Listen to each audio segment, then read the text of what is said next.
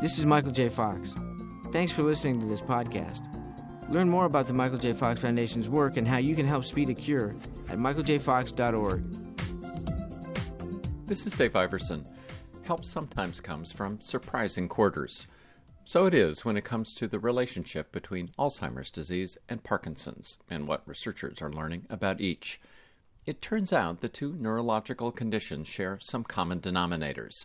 And while that might not sound like good news, in some ways it is. There are a lot of common pathways that have been implicated in both. So there are some common targets that have been explored and, and are actually under development for drug candidates that could be applicable to both.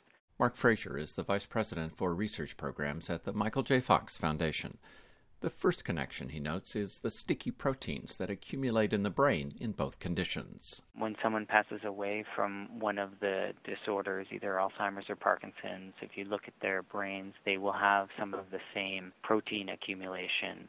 In the case of Parkinson's disease, that's usually alpha synuclein, but someone with Parkinson's may often have accumulation of amyloid beta, which is typically associated with with Alzheimer's disease, and vice versa. Someone with Alzheimer's disease may also have alpha synuclein accumulation in the brain. That means that, at least in some important ways, the more we learn about one disease, the more we learn about the other.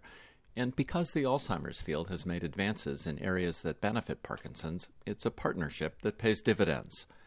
Consider the fact that researchers have figured out a brain scanning technique that can identify protein accumulations in Alzheimer's which in turn has given Parkinson's researchers a jumpstart on accomplishing the same thing.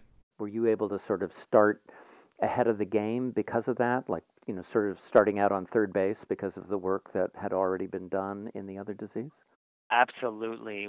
Well, one, they showed us it could be done, but additionally, there were a lot of tools that were developed for beta amyloid that could be leveraged and applied to alpha synuclein. Of course, the fact that the two conditions share common ground also brings up a common concern, particularly when you consider the signature problems associated with Alzheimer's, cognition, and memory.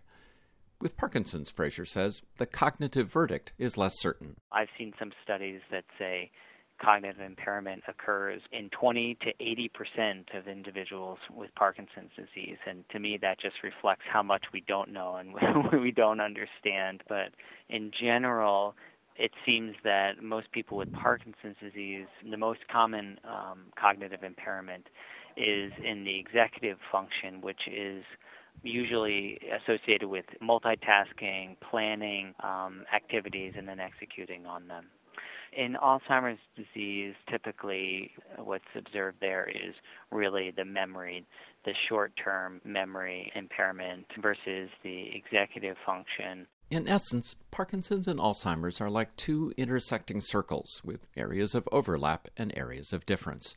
And it is at that intersection point where collaboration can pay dividends for both the more we learn about the brain and its function and potential abnormal function in these different disorders, I think the more we appreciate that there is so much overlap.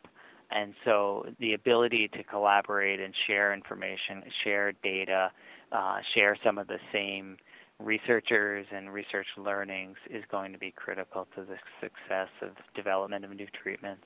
To learn more about the connection between Alzheimer's and Parkinson's, join us for our next Third Thursday webinar when we take up this topic in greater detail. To register, visit michaeljfox.org/webinars. I'm Dave Iverson. This is Michael J. Fox. Thanks for listening to this podcast. Learn more about the Michael J. Fox Foundation's work and how you can help speed a cure at michaeljfox.org.